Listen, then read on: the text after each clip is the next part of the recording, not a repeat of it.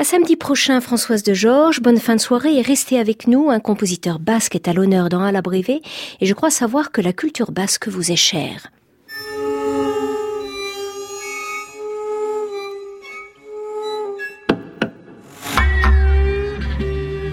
À l'abrévé, Anne Montaron, France Musique. Il est né au Pays basque espagnol et il vit aujourd'hui à Paris. Ramon Lascano a été une figure importante de la 27e édition du Festival Présence de Radio France, édition qui s'est refermée le 19 février dernier.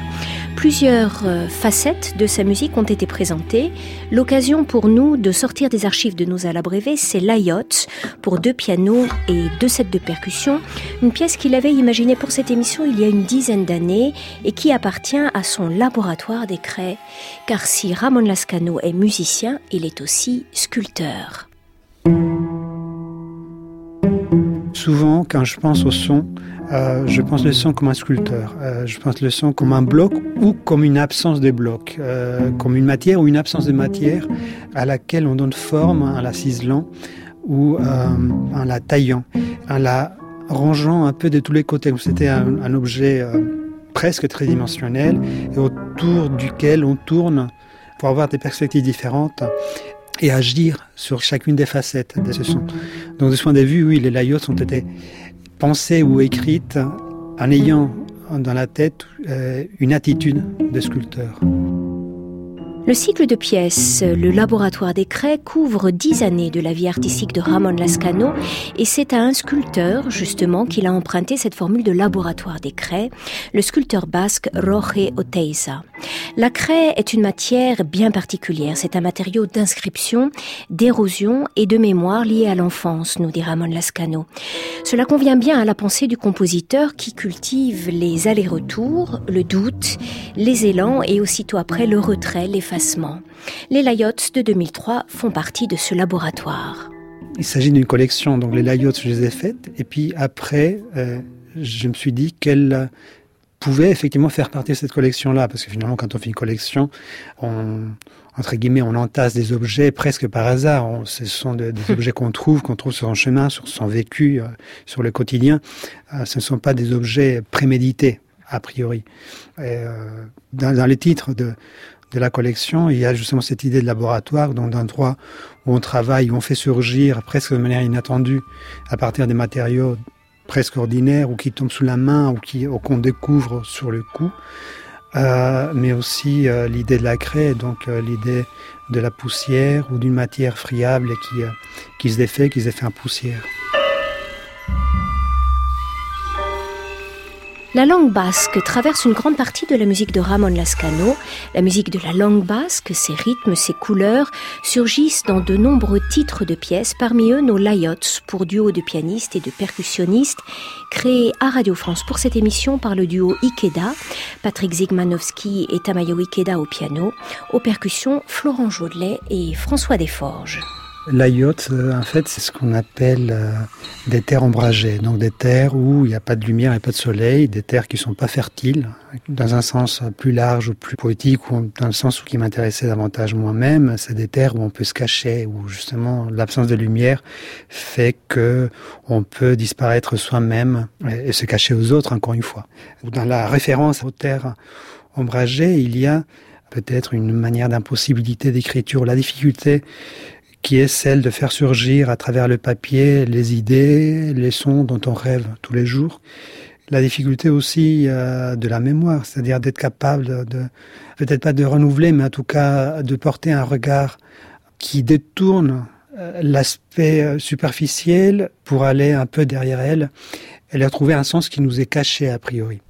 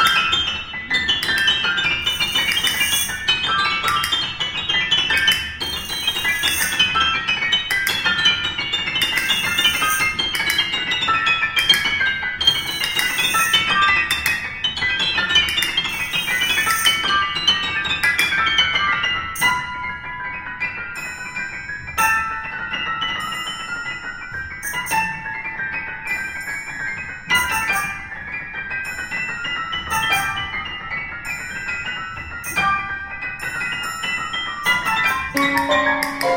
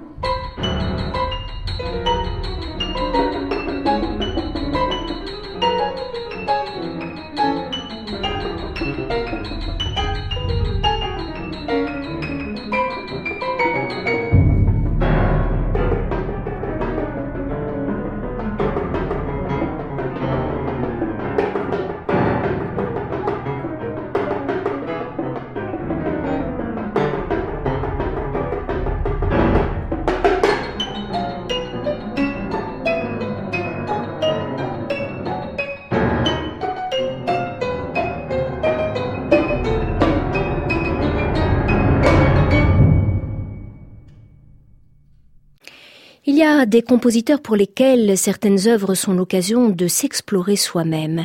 C'est le cas de Ramon Lascano avec ses layottes pour deux pianos et deux sets de percussion. Écoutez ce soir, dans la version d'origine de cette pièce aujourd'hui ancienne, au piano le duo Ikeda, Patrick Zikmanowski et Tamayo Ikeda, aux percussions Florent Jodelet et François Desforges. Cette couleur spécifique sur le plan instrumental a permis à l'époque à Ramon Lascano de faire le point sur son rapport au piano, son instrument celui par lequel il a approché la musique. Ce choix de couleurs lui a permis aussi de marcher aux côtés de Bartok et de sentir sa présence toute proche et en aucune manière inhibante, au contraire. Alors le temps évidemment fait son œuvre, il est intéressant de voir comment 13 ans plus tard Ramon Lascano regarde ou plutôt écoute ses layots. Pour les layots aujourd'hui, si je les regarde, si je les réécoute, euh, je pense plutôt aux figures très fortes, très unifiées de, chacun des mouvements, euh, au contraste entre chacun des mouvements qui, qui crée aussi une forme de symétrie, et au rappel euh, d'autres musiques qui sont incrustées dedans. ces rappels qui n'apparaissent d'ailleurs pas dans les autres pièces du laboratoire et que, et que là ont une signification pour moi assez forte. Gesualdo? Il y a Gesualdo, mais il y a Bartok aussi. Et Bartok. Et pas Stravinsky? Pas d'une manière volontaire en tout hmm. cas, ou pas d'une manière consciente. Euh, vous savez, on écrit souvent des musiques, euh, pas que moi, euh, ou, dans des musiques qu'on connaît, on peut trouver des, des rappels d'autres musiques qui sont pas forcément ni volontaires, ni peut-être pas conscients de la part des compositeurs.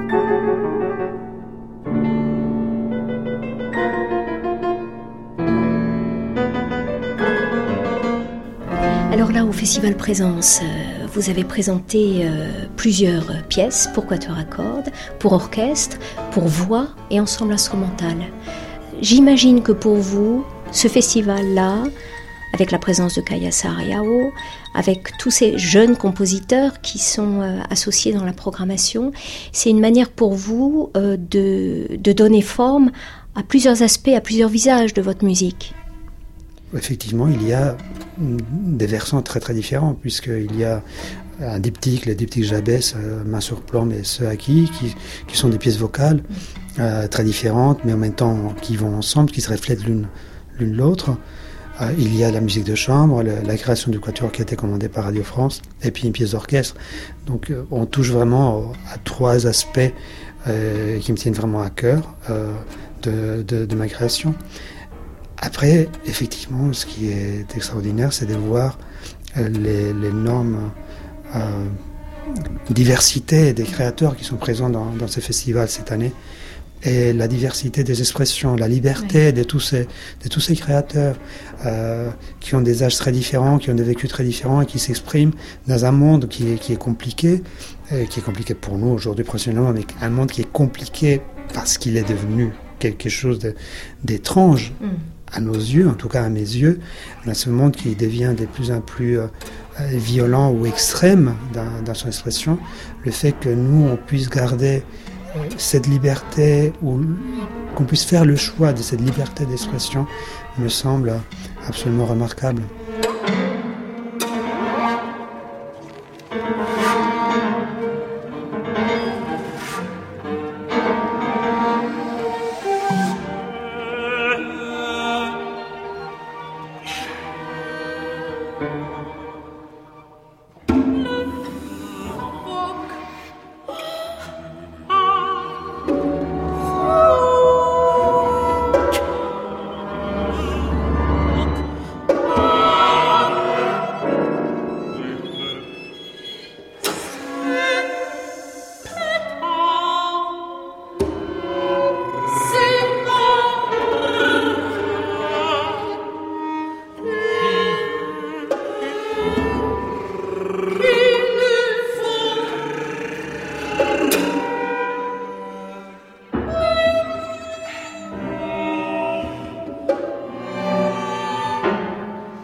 Les écrivains sont présents dans votre... Euh, tout à l'heure, on a évoqué la figure d'un sculpteur hein, pour euh, mais les écrivains sont également très présents.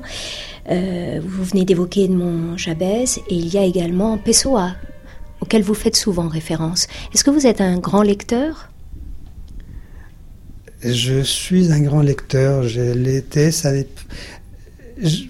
La lecture fait partie de moi, elle a, elle a toujours été là depuis que je suis tout petit. Après, il y a des périodes où on lit plus, il y a des périodes où on lit moins. Euh, la lecture est, est exigeante aussi, ou elle devrait l'être quelque part.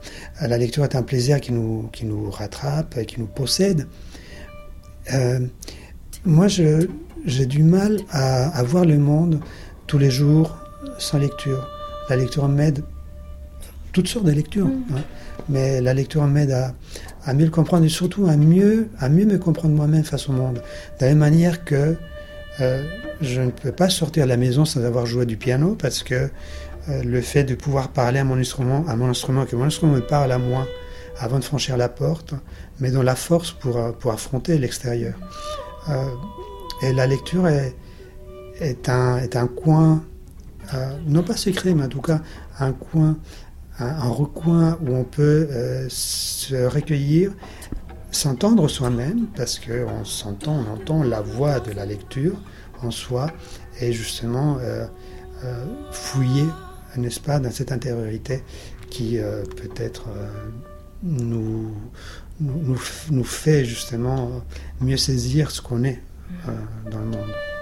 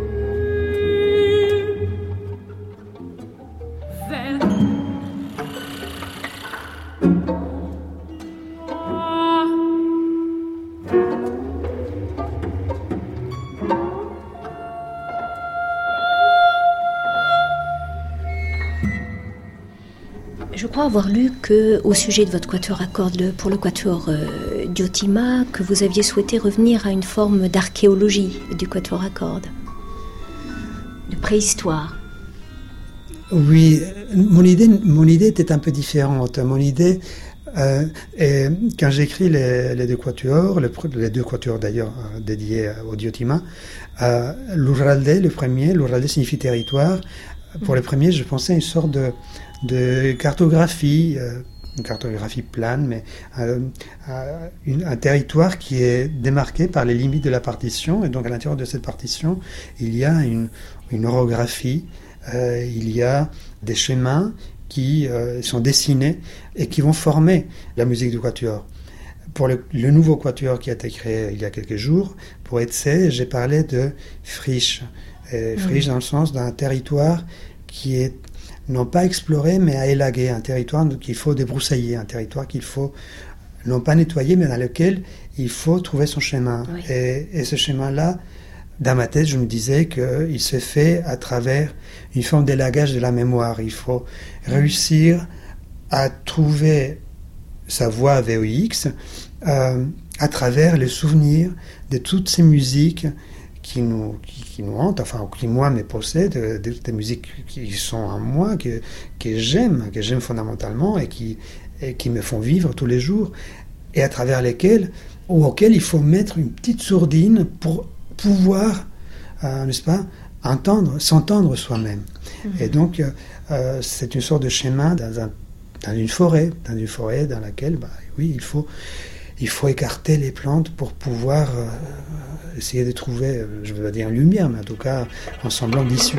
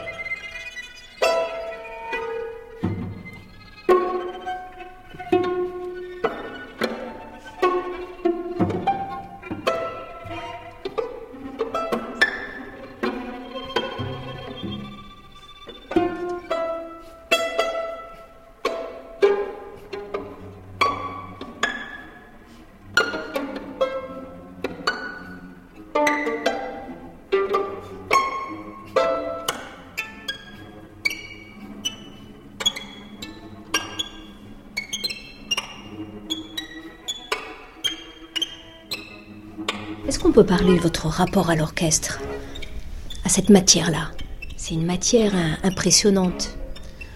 L'orchestre est impressionnant, oui, oui, bien sûr. Euh, j'ai toujours une passion pour l'orchestre depuis tout, tout jeune. Euh, dès que j'ai pu. Quand, là où je suis né, à Saint-Sébastien, quand je suis né, sous Franco, euh, en 68, il y avait plus d'orchestres. Il y avait eu des orchestres euh, avant la guerre en Espagne, plusieurs orchestres. Il y avait vraiment une tradition musicale importante. Après, bon, on a eu 40 ans de très sombre. Et donc, euh, quand j'avais une dizaine d'années, il n'y avait pas d'orchestre. L'orchestre du Pays Basque a été créé en 82, je pense, 81, 82. Et dès qu'il a été créé, j'ai pris mon, abonnement. Et l'orchestre est devenu pour moi un, endroit extrêmement familier, un endroit dans lequel je me suis vu projeter.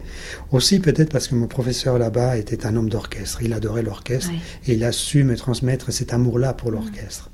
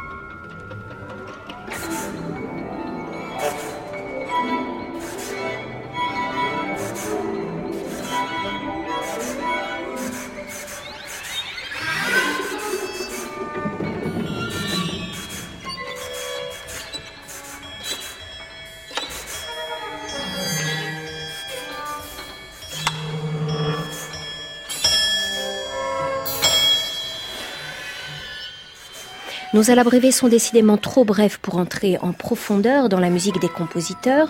Nous avons traversé à la vitesse de la lumière, ou presque, les musiques de Ramon Lascano jouées lors du festival Présence il y a deux semaines, son diptyque sur des textes de Jabès, son quatuor à cordes et sa pièce d'orchestre Mugari. Dans ces deux dernières pièces, la langue basque, encore une fois, est venue à la rescousse du compositeur pour nommer la musique. Cette langue, Ramon Lascano la partage avec d'autres musiciens, parmi eux Ravel, l'une de ses grandes figures tutélaires. Alors il y a Ravel, il y a l'ensemble de sa musique, son rapport au, Pays basque, et puis il y a le Ravel des dix dernières années, celui qu'a raconté Jean Echnoz dans son roman paru en 2006, roman que Ramon Lascano s'emploie à mettre en son en tâtonnant, en essayant, en raturant, comme autrefois dans son laboratoire des craies.